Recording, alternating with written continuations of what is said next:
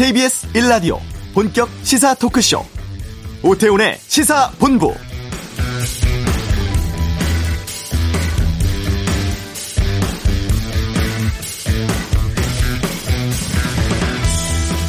어제 오후 광주에서 5층 건물이 도로 쪽으로 붕괴되는 사고가 일어났죠. 무너지던 건물이 시내버스를 덮쳐서 9명이 숨지고 8명이 중상을 입는 대형 참사가 되고 말았습니다. 잠시 뒤 오후 1시부터 경찰, 국립과학수연구원 관계기관 합동으로 감식 진행해서 건물이 무너진 원인 찾아낼 예정인데요. 이번 붕괴 사고 재개발 구역에서 건물을 철거하던 도중에 일어났습니다. 어제가 본격적으로 작업 시작한 첫날이었고 특히 철거 작업이 아, 잔해가 쌓인 곳에서 굴착기가 올라타고 그 위에서 건물을 허무는 방식으로 진행됐다고 하는데 이 철거 건물 옆이 바로 인도였고 또 버스 정류장도 있었다고 하는데 왜 안전 조치가 되지 않았는지 안전관리 인력은 없었는지 챙겨봐야 할 것들이 좀 많아 보입니다. 오태훈의 시사본부 잠시 후 이슈에서 전문가 통해서 이번 붕괴 사고에 대해 살펴보겠습니다. 오늘이 60 민주항쟁 기념일인데요. 지금도 군부 독재에 맞서 싸우고 있는 이번엔 미얀마 상황이 어떤지 좀 알아보도록 하겠습니다. 이부 각설하고 부동산 불법 거래 의혹으로 탈당 권유한 민주당, 감사원의 부동산 조사 의뢰한 국민의힘, 내일 결정되는 국민의힘 당대표 이런 모든 상황들에 대해서 다양한 의견 듣는 시간 갖겠습니다. 세상의 모든 리뷰도 준비하겠습니다. 오태훈의 시사본부 지금 시작합니다.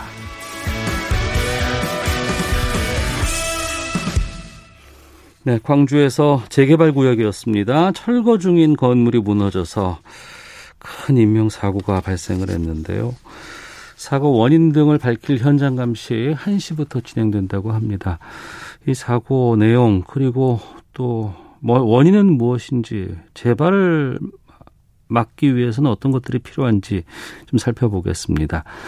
어, 전 건국대 건축공학부의 안형준 교수 전화로 연결하겠습니다. 안녕하십니까? 아, 네, 안녕하세요. 안영준 교수님. 네, 안녕하세요. 예, 그 어, 전화기를 좀 가까이 좀 대주시길 부탁드리겠습니까? 네, 안녕하세요. 예, 예, 알겠습니다. 먼저 그 이번 건물 붕괴 사고 교수께서는 어떻게 보셨는지 좀 여쭙겠습니다. 네, 얼마 전 한 2년 전에 그 잠원동의 철거 공사 현장 붕괴 사고와 동일한 사고라고 저는 판단하고 있습니다. 예. 저기 교수님 저희가 지금 전화 연결 상태가 좀 좋지 않아서요. 다시 한번 좀 전화를 드리도록 하겠습니다. 전화 끊어주시고 잠깐만 좀 기다려 주세요. 예. 아, 광주광역시 재개발 구역에서 철거하던 건물 무너졌고요.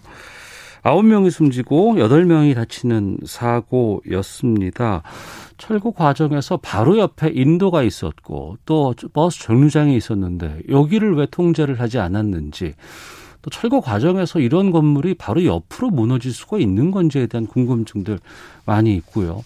앞서 안영준 교수께서도 말씀하셨습니다만 2년 전 서울 잠원동에서도 아, 건물 철거 과정에 건물이 무너지면서 당시에 또 예비 신부가 사고를 당하는 그러한 일도 기억이 나는데 이번 사건 어떻게 된 것인지 좀 자세히 좀 점검해 보도록 하겠습니다. 오후에 진행될 관계 기관들의 합동 감식 여기서 이제 원인 같은 것 규명하게 될 것 같고요. 철거 작업 과정에서 안전관리 인원은 충분히 배치가 됐었는지 아니다 안전관리 인원 없었다 그러면 여기에 대해서 수사는 어떻게 진행해야 할 건지 또 책임은 어디까지 물어야 될 건지 하청인지 재하청인지 아, 원청은 현대산업개발이라고 하고 오늘 오전에 이 현대산업개발에서 사고가 좀 있었거든요. 아 전화 연결됐다고 하니까요. 좀 다시 한번 살펴보겠습니다.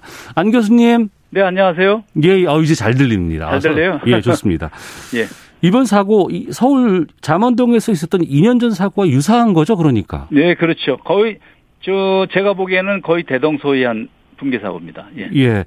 그 사고 당시 CCTV 화면이 많이 공개가 됐습니다. 네, 저도 봤습니다. 예. 건물이 우리가 원래 뭐 철거한다거나 그러면 위에서 아래로만 내려간다거나 이런 식으로 해야 될 것 같은데 옆으로 쓰러져 버렸거든요. 그러니까요. 왜 그런 겁니까?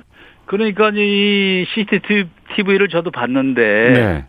그 공사 현장에 있던 사람들은 안전에 문제가 있으니까 다 피했대요. 네네. 근데 도로를 지나가는 사람들이라든지 차량은 그 현장에 대한 정보를 하나도 모르는데 글로 붕괴 잔해물이 덮쳤거든요. 예. 그러니까 어이없이 그 제3자가 피해를 본 사고라고 저는 생각하고 있어요. 예.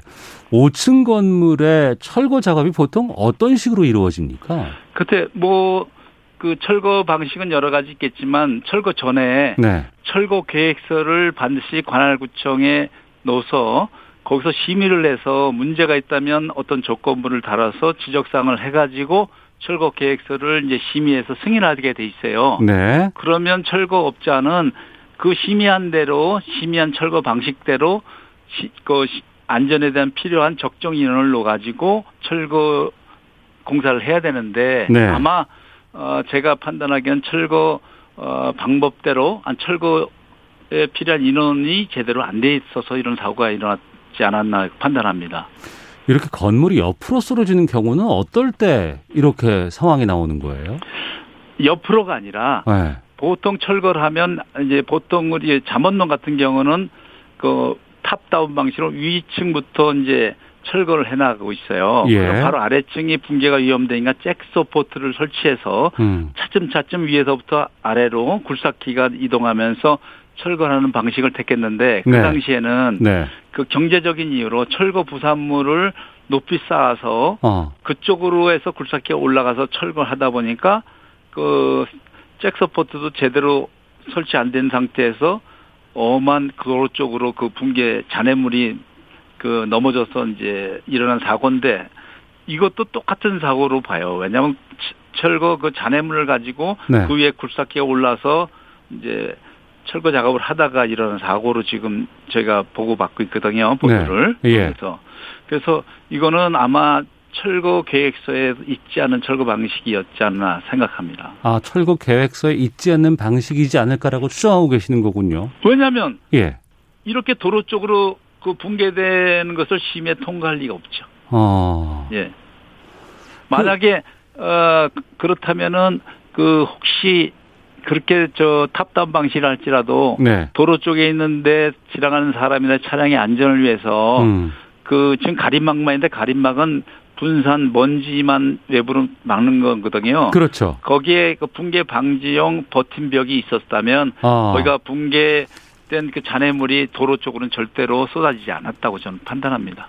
그러면 그 붕괴 방지역 버팀벽, 버팀 이것은 항상 의무적으로 설치를 해야 되는 겁니까? 철거 방식에 따라서 네. 도로 쪽으로 철거 잔해물이 어, 나갈 가능성이 있다면 안전 조치로서 그걸 하는 거죠.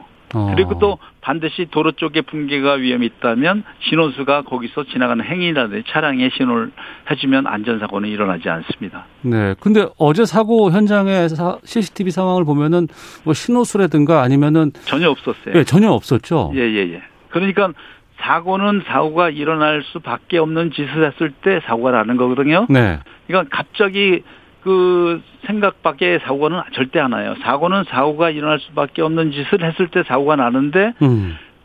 300번을 하면 아무 사고가 없고 29번은 이제 그 경미한 사고가 나고 한 번은 사망 사고까지 일어나게 하는 어느 보험회사에서 의뢰한 그 법칙이 있어요. 그걸 하인리 법칙이라 그러는데 건설 현장은 이 하인리 법칙보다도 더 중대 재해가 일어날 가능성이 많습니다. 네.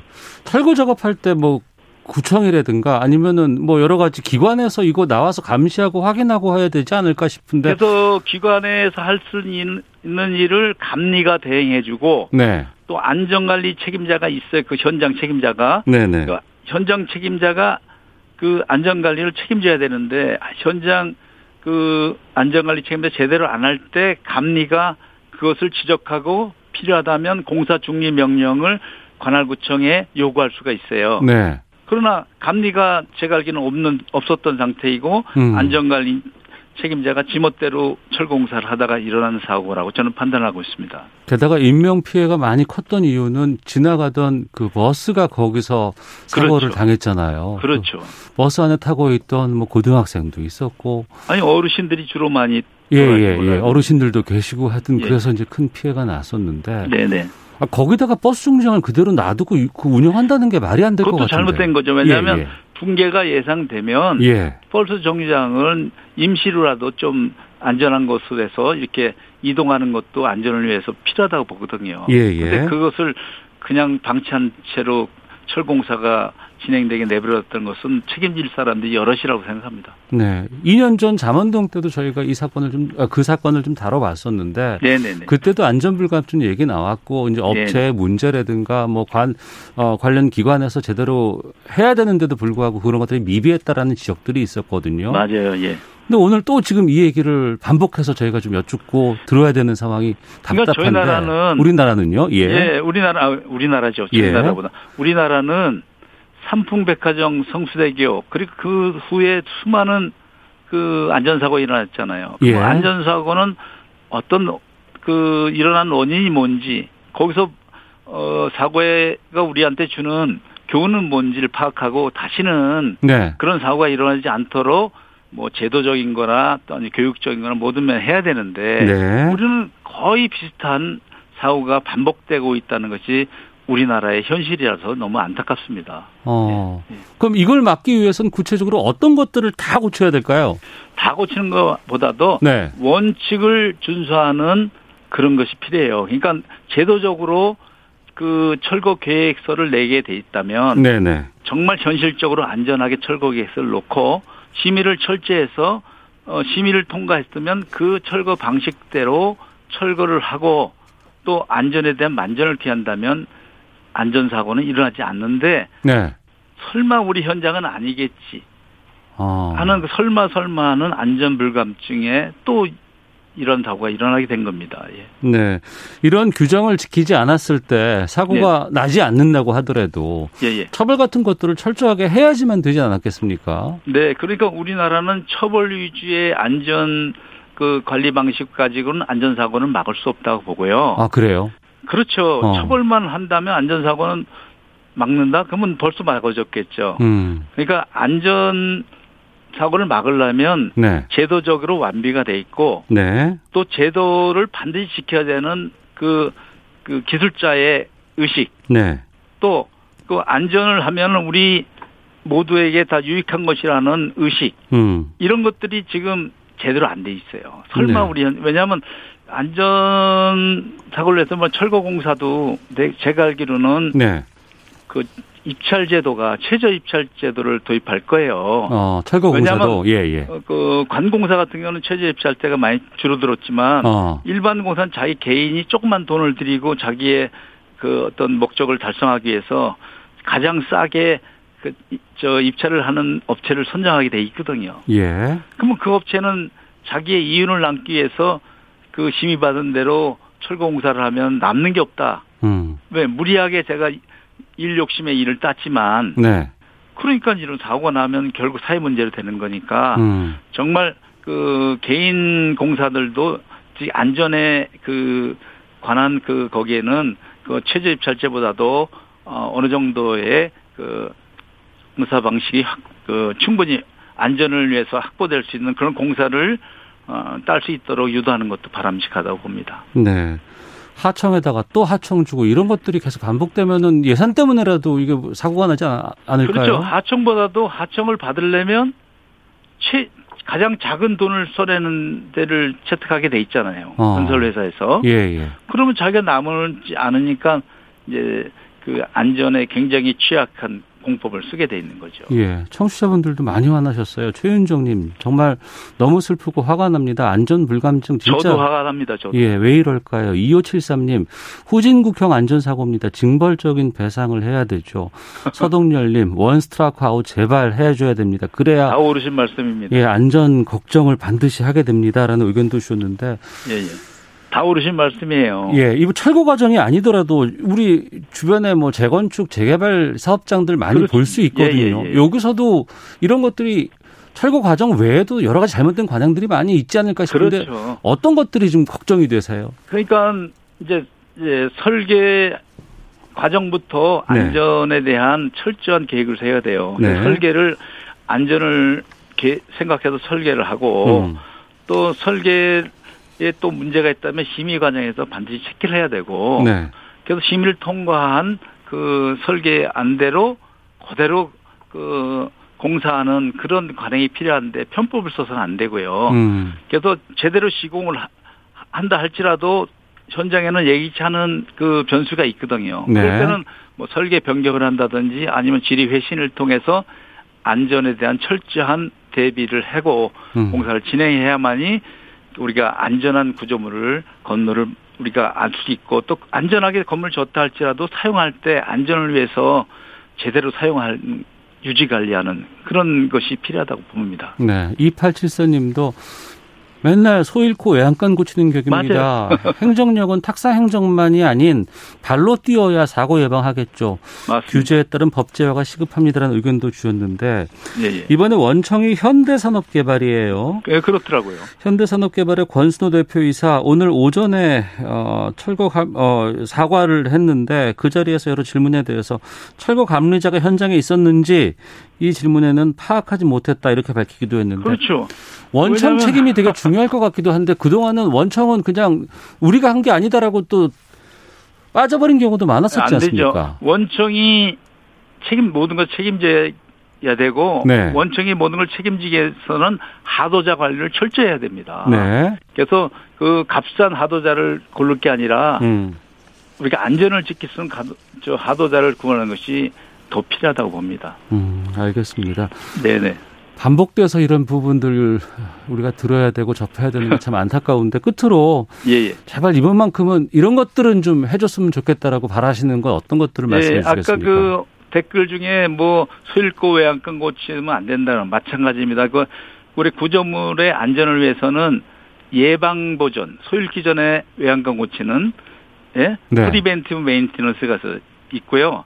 소 잃고 나서 외양간 고치는 breakdown maintenance 사후 보존이 있어요. 음. 근데 사후 보존은 아무 소용 없고 네. 예방 보존에 철저히 하는 어. 우리나라 필요합니다. 아, 알겠습니다. 예. 서승무님, 희생당하신 고인분들의 명복을 빕니다. 법을 강하게 조정하고 하청업, 하청업을 없애거나 책임 소재를 강하게 만들어야 합니다라는 의견까지도 보내주셨습니다.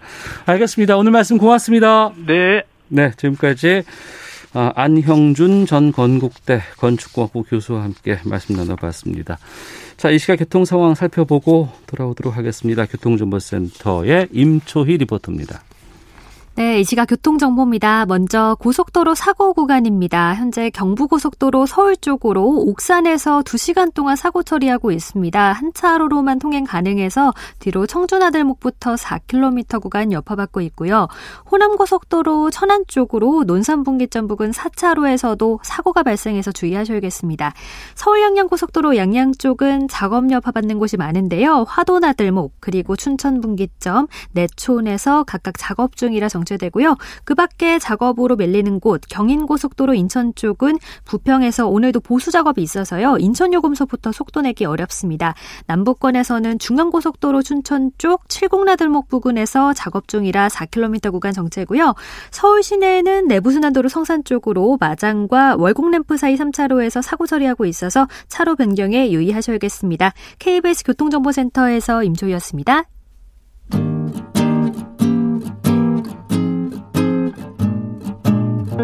KBS 1라디오 오태훈의 시사본부 여러분의 참여로 더욱 풍성해집니다.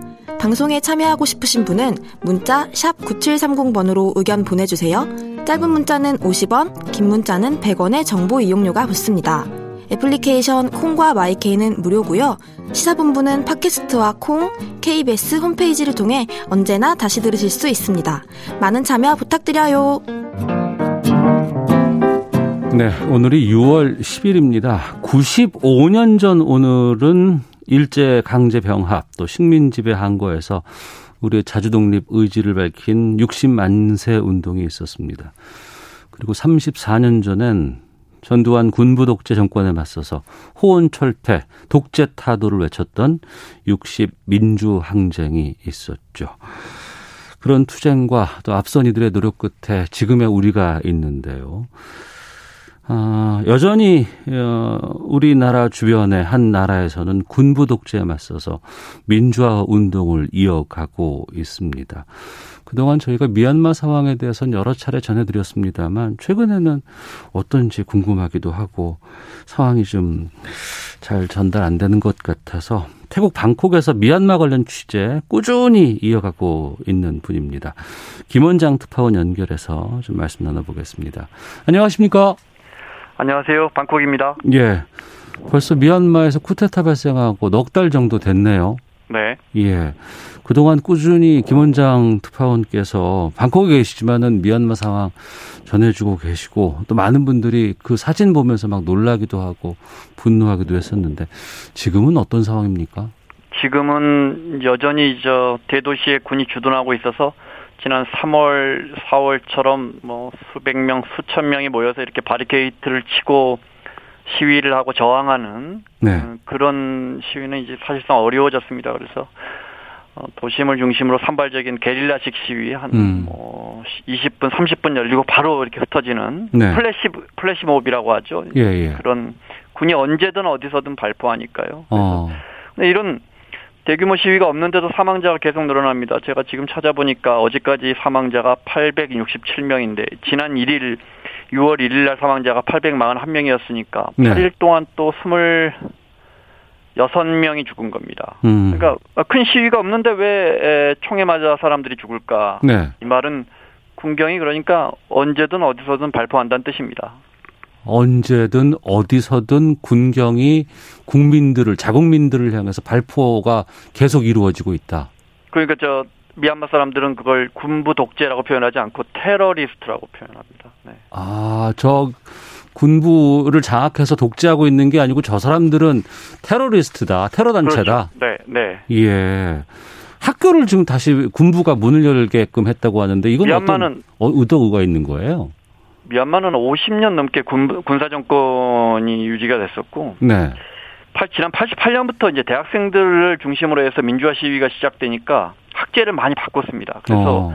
여섯 살에 들어가서 10학년 끝나면 17살, 18살에 이제 대학에 들어가서 그러니까 대학 교육을 거의 못 받게 하거나 빨리 받게 하도록 예, 예. 우민화 교육을 해서 대학 교육 그런 이상한 학제를 운영하는데 지금 6월 1일부터 이제 새 학기가 개학을 했는데 음. 제가 어제 그래서 선생님들한테 여쭤봤어요. 그랬더니 절반 이상의 학생들이 등교는 한답니다. 네. 근데 이제 대학은 학생들이 거의 나오지 않고 어. 교수들만 해도 2,233명을 업무 정지 시켰거든요. 파업에 참가했다고 해서 예. 수업이 제대로 될 리가 없고 멀쩡한 대학에서. 어. 네.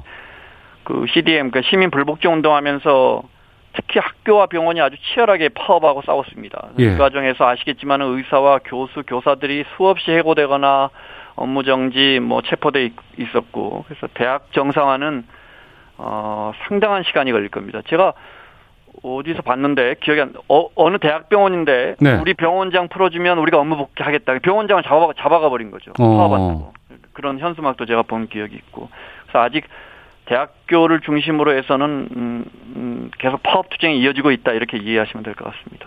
아니 아무리 그래도 그렇지 그 학생들이 그 시위할까봐 그게 무서워서 학제까지 바꾸는 나라가 있다는 건 좀 충격적인데요. 그러니까요. 그 미얀마 그래서 21살, 22살이면 대학을 졸업합니다. 어. 네. 대학교도 4년제 대학을 많이 없앴고요. 예 예. 우리 서울대 같은 양곤대학교의 대학 순위가 7,116입니다. 음. 예전에 13,000등 하다가. 어. 그러니까 교육을 교육에 예산을 쓰지 않다가 이제 2015년에 민주정부 들어와서 교육에 엄청난 예산을 투입하고 있죠. 네. 그런데 지금 다시 또 쿠데타가 난 겁니다. 네. 쿠데타가 난 상황이고 저희가 미얀마에서 쿠데타 발생한 초기에는 뭐 한인 뭐 회라든가 아니면 네네. 그곳에 계시는 교수님 연결해서 상황도 좀 듣고 했었어요. 그러다가 시간이 지나면서 그분들과 연락하기가 쉽지도 않고 또 안전에 네네. 좀 걱정이 되기도 하고 그러다 보면은 연결할 길도 좀 잘 없고 그곳 상황이 어떤지도 좀 궁금한데 태국 방콕 정도면 미얀마 소식들을 좀 많이 접할 수 있어요.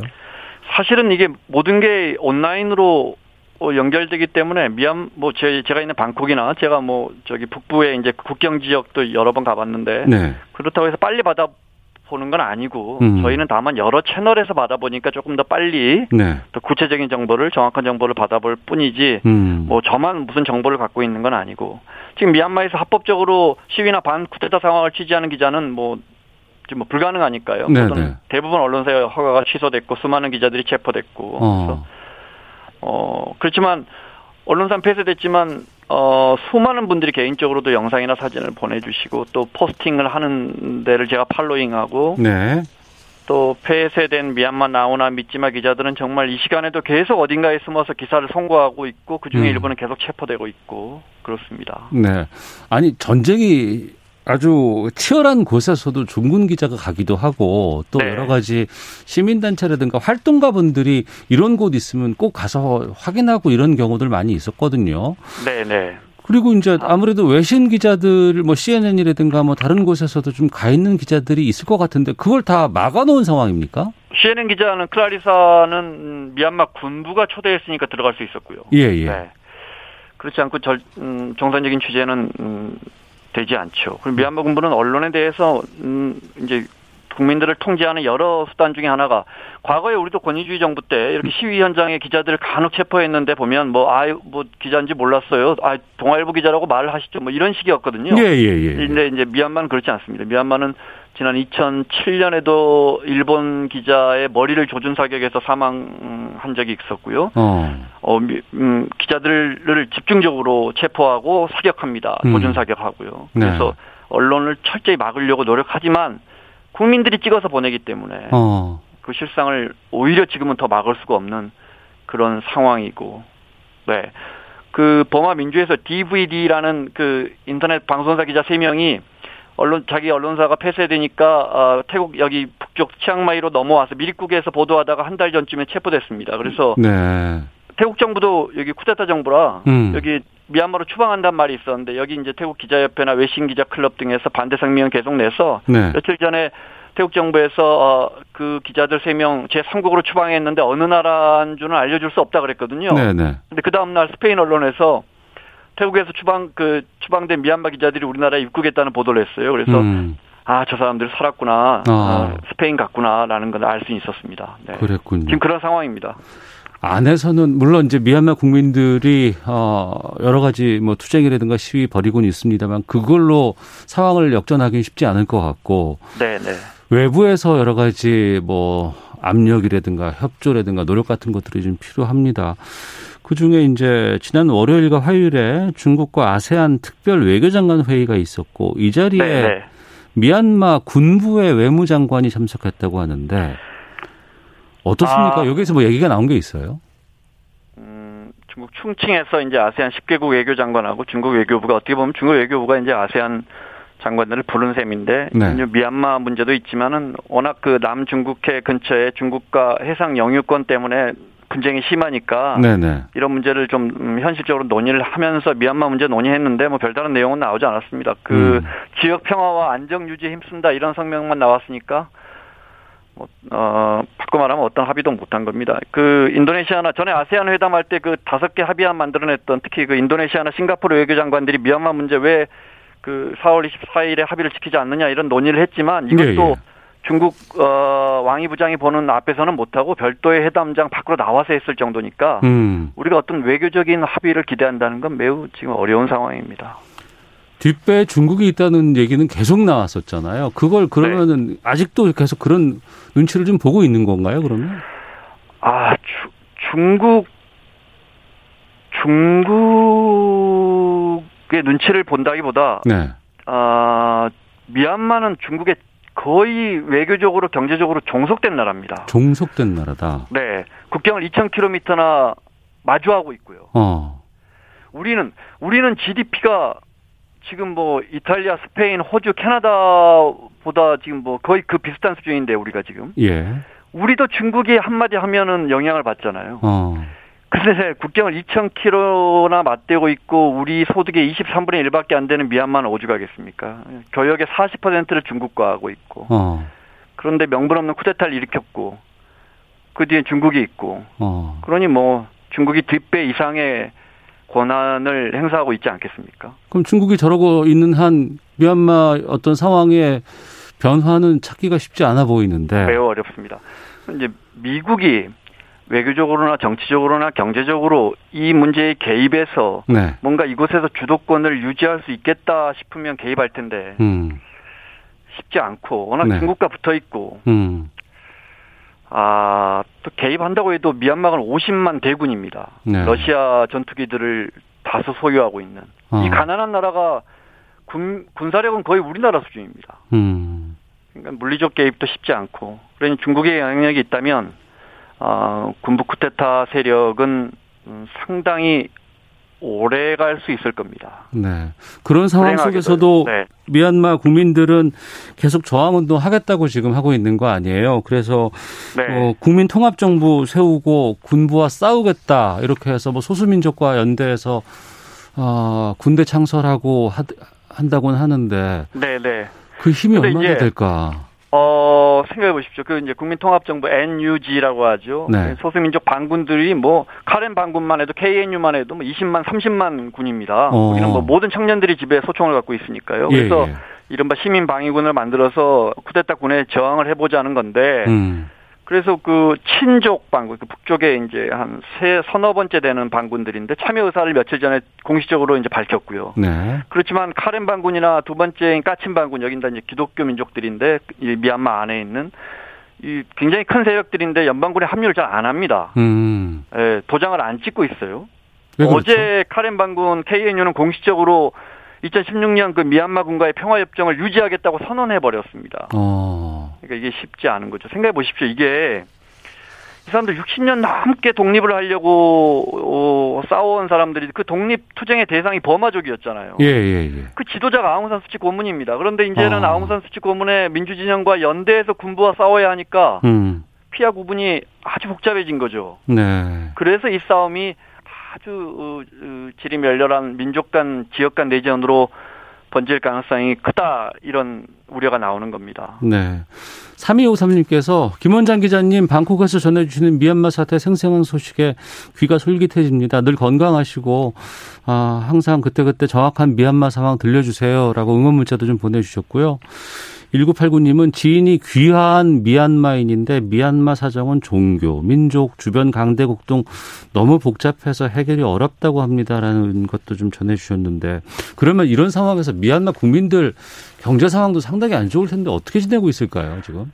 경제 어렵죠. 근데 코로나까지 겹쳐서 뭐 인도 뭐 이런 나라들 다 마이너스 10% 8% 역성장하는데 미얀마 같은 나라는 어, 어떻겠습니까? 그런데 네. 이제 진짜 중요한 건 이 나라가 그 50년은 50 56년 아 군부 독재 하다가 2012년에 이제 군부가 아 미국의 경제 제재를 못 이기고 아웅산 수치 풀어주고 그때 해외 투자가 물밀듯이 들어오고 그래서 이제 해마다 6% 8%씩 성장해서 어. 이렇게 성장하면 10년이면 성장률은 복리로 계산하니까 10년이면 소득이 두 배 되는 겁니다. 네, 이 네. 나라가 진짜 10년 만에 소득 두 배 됐습니다. 지금 어. 베트남처럼. 예. 그래서 올해 유엔의 최빈국 지위를 벗어나는 바로 그 해입니다. 2021년이. 음. 그런데 이렇게 됐으니 이제 어떤 멀쩡한 글로벌 자본이 이 나라에 투자해서 이 나라에 들어가 공장 짓고 고용을 하겠습니까? 네. 그러니까 이 나라가 진짜 70년 가난을 벗어날 그 기회에 그 6년, 7년 동안 성장세를 타고 있었는데 그 성장의 숨통을 군부가 끊어버린 거죠. 그 음. 미나옹 홀랑이라는 군인이 올해 정년퇴직하거든요. 네. 자기 정년퇴직 앞두고 민주진영이 또 총선에서 이기니까 자기가 권력에서 멀어질 것 같으니까 그 개인의 영달을 위해서 저지른 쿠데타로 이 거대한 나라가 그 성장의 숨통이 끊어져 버린 거죠. 음.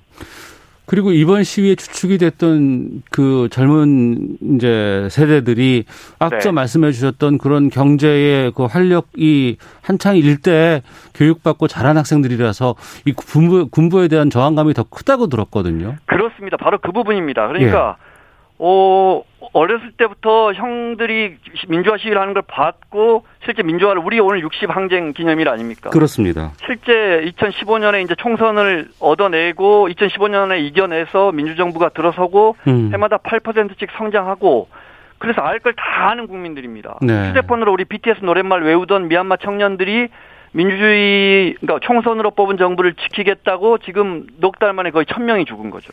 예. 아유, 참. 오늘 우리 60 어, 민주항쟁 기념일이라서 미얀마 상황이 너무나 걱정되고 또 궁금했습니다. 아, KBS 방콕 김원장 특파원과 현장 상황 좀 들어봤고요.